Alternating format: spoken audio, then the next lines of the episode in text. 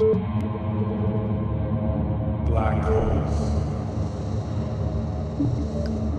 Black holes. Black holes. Buchi neri del palinsesto di Blackout. che risucchiano detriti e altri contributi orbitanti.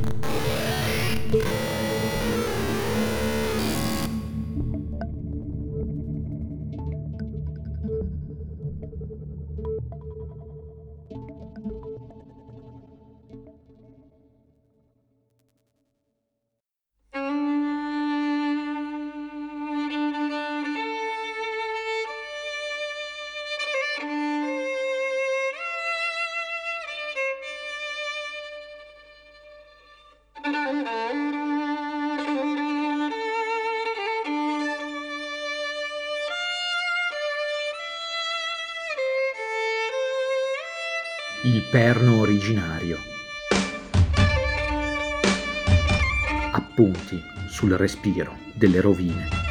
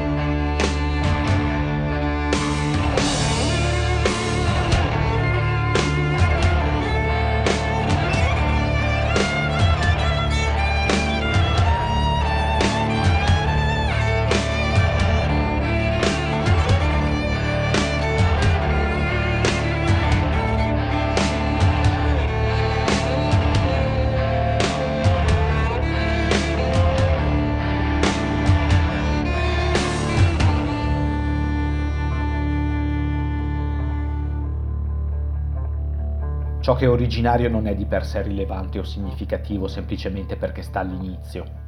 La verità di qualcosa non sta necessariamente nella sua origine. Ciò che viene prima assume senso solo a partire da ciò che viene dopo. Marx afferma a questo proposito che l'anatomia dell'uomo è la chiave dell'anatomia della scimmia, e non l'inverso. Ma anche un filosofo di vedute filosofiche e politiche diametralmente opposte come Bergson non è lontano da questa idea quando parla del movimento retrogrado del vero. Resta che nella storia naturale come nella storia umana, ciò che diviene e si trasforma non lo fa a partire dal nulla. Il ventaglio del possibile è sempre limitato, in primo luogo dal materiale a disposizione, e qualunque variante dell'organizzazione della materia o della vita associata porta con sé, in ogni istante del suo percorso verso forme più alte e sviluppate, il marchio delle circostanze in cui si è formata. L'origine non è un destino, ma una determinazione ineliminabile, inerente alla cosa stessa.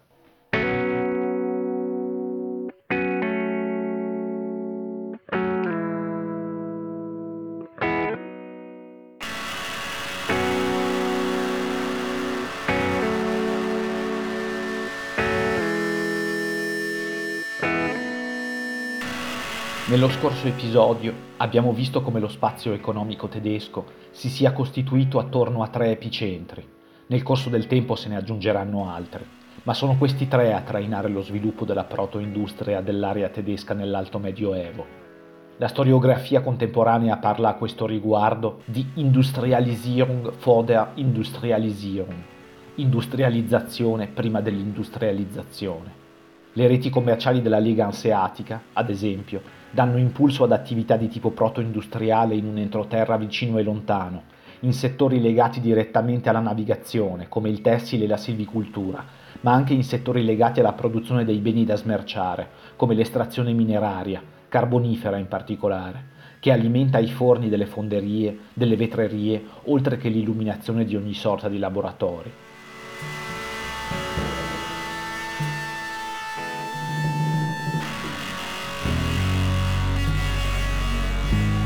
La città di Zwickau, in Sassonia, luogo privilegiato delle componenti radicali della guerra dei contadini, della predicazione di Thomas Münzer, ma anche degli studi sulla metallurgia di un celebre alchimista come Giorgio Agricola, è già dal 1200 un importante bacino minerario. Discorso analogo vale, ma in relazione alle rotte commerciali di Venezia, per l'attività estrattiva in Tirolo e senz'altro non è un caso che Michael Geismeier, leader della sollevazione popolare durante la guerra dei contadini, celebrato anche da Engels nella sua opera dedicata al Bauernkrieg, fosse il figlio di un piccolo imprenditore del settore minerario di Vipiteno.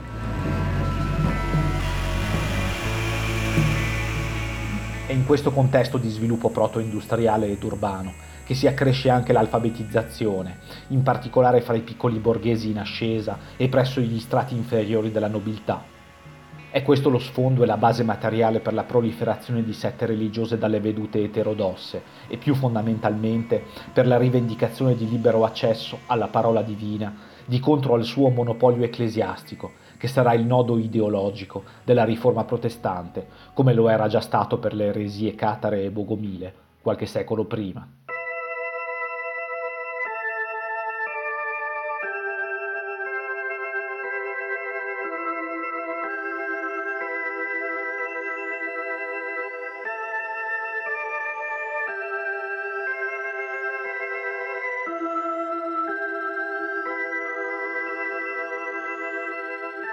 Come è noto, la cristallizzazione dell'idea protestante inizia prima della guerra dei contadini del 1524-1526.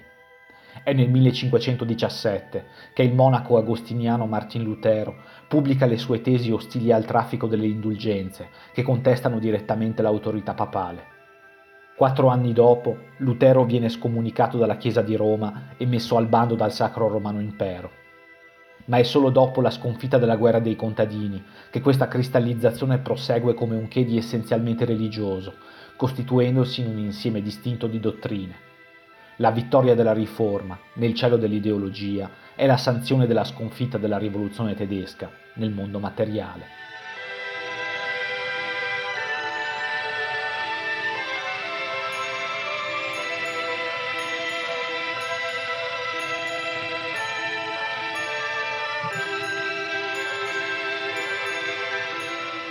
Contenuto dottrinale della Riforma si può riassumere in cinque punti. Sola fide, ovvero il rapporto del credente a Dio non si manifesta attraverso le opere, ma attraverso la fede. Sola grazia, ovvero la salvezza dipende esclusivamente dalla grazia divina e non dalle opere, dai meriti o demeriti del credente. Sola scrittura, ovvero solo lo studio e la conoscenza diretta delle sacre scritture, forniscono al credente la verità della fede, indipendentemente da qualunque autorità autoinvestita della loro interpretazione. Solus Christus, ovvero il Cristo come solo ed unico mediatore spirituale fra il credente e Dio, da cui il rifiuto di preti e sacerdoti, sostituiti dalla figura più laica del pastore. Soli Deo Gloria, ovvero Dio come sola ed unica entità a cui rendere gloria, in spregio alla molteplicità di figure riverite dalla Chiesa di Roma, dalla Vergine Maria ai santi e beati.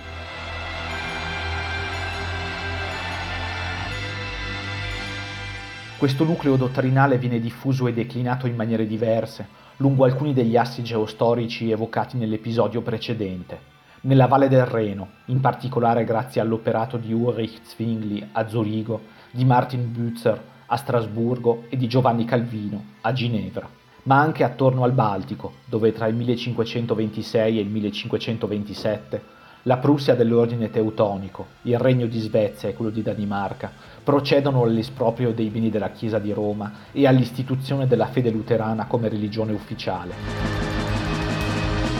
La risposta della Chiesa di Roma non si fa attendere ed è inaugurata ufficialmente nel 1540 con il riconoscimento pontificio dell'ordine dei Gesuiti e nel 1545 con l'apertura del Concilio di Trento, da cui uscirà la Controriforma. Per tutto il secolo successivo, lo spazio tedesco, parzialmente coincidente con le frontiere fragili e porose del Sacro Romano Impero, sarà il teatro privilegiato dello scontro tra riforma e controriforma, uno scontro tanto dottrinale quanto fisico e militare, che troverà nella guerra dei trent'anni l'atto risolutivo.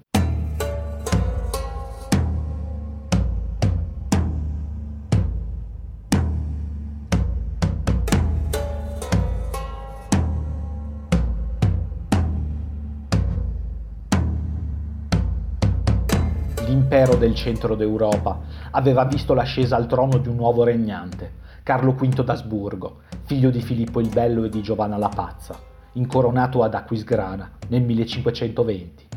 Tutte le condizioni sembravano riunite per realizzare il sogno della monarchia universale, garante di un ordine politico pacifico e bastione invalicabile per l'impero ottomano, lanciato a partire dal regno di Solimano il Magnifico, cominciato anch'esso nel 1520, in un'espansione territoriale che fa cadere Belgrado nel 1521 e sconfigge le armate del Regno d'Ungheria nel 1526.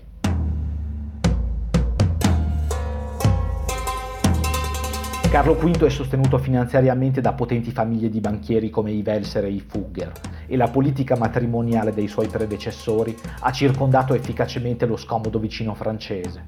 Ma invece di cavalcare la riforma per emanciparsi da Roma e farsi interprete dell'edificazione di uno Stato assolutista, Carlo V, dopo aver approvato la spedizione dei Lanzichenecchi, cioè soldati luterani, per saccheggiare Roma nel 1527, si fa invece paladino della Controriforma.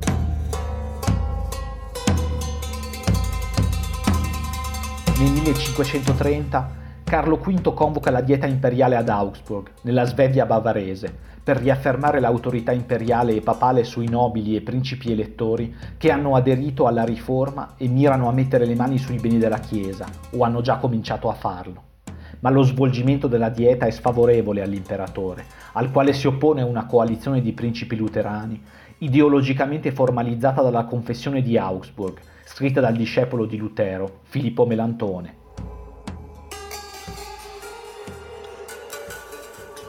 Inizia così una guerra civile strisciante che sfocia in guerra aperta nel biennio 1546-1547, meglio noto come la guerra di Smalcalda, da cui esce momentaneamente vittoriosa la fazione imperiale e cattolica ma la successiva riscossa dei principi luterani spinge Carlo V al compromesso, sancito con la pace di Augusta del 1555, ispirata al principio cuius regio eius religio, cioè di chi è la regione, di lui sia la religione. Consapevole del proprio fallimento, Carlo V abdica un anno dopo e si ritira in un convento in Spagna.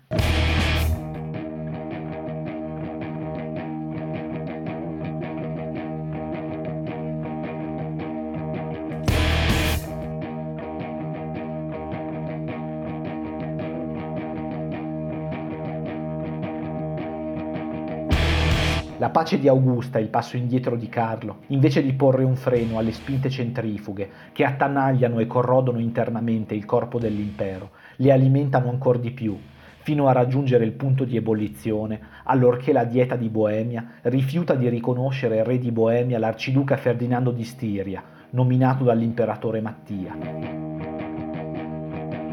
La Boemia era stata conquistata tanto più facilmente dalla riforma nella misura in cui aveva conosciuto già dall'inizio del 1400 una larga adesione alla predicazione del riformatore religioso Jan Hus e dei suoi seguaci, Ussiti e Taboriti.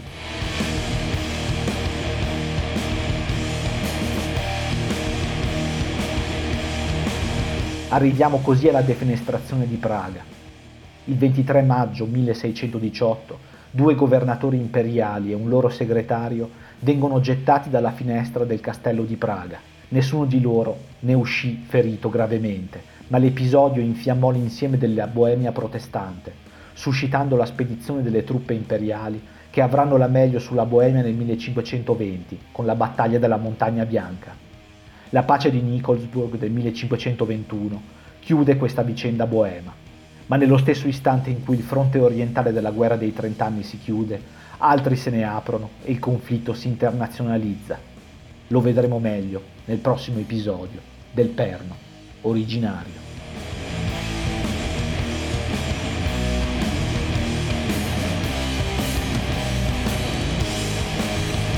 Per il momento accontentiamoci di questo.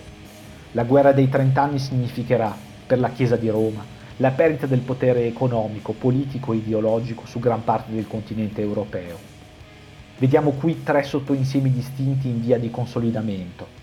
Nei paesi nordici e in Gran Bretagna la riforma è vittoriosa e gli stati sono divenuti autorità spirituali oltre che temporali.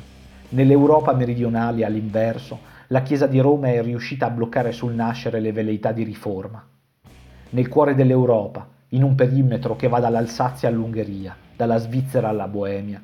Lo scontro tra riforma e controriforma proseguirà finché un relativo equilibrio nei rapporti di forza non condurrà a prendere atto del carattere durevolmente pluriconfessionale di questo sottoinsieme. La tripartizione appena descritta, solidificatasi dunque nella metà del XVII secolo, permane ancora oggi.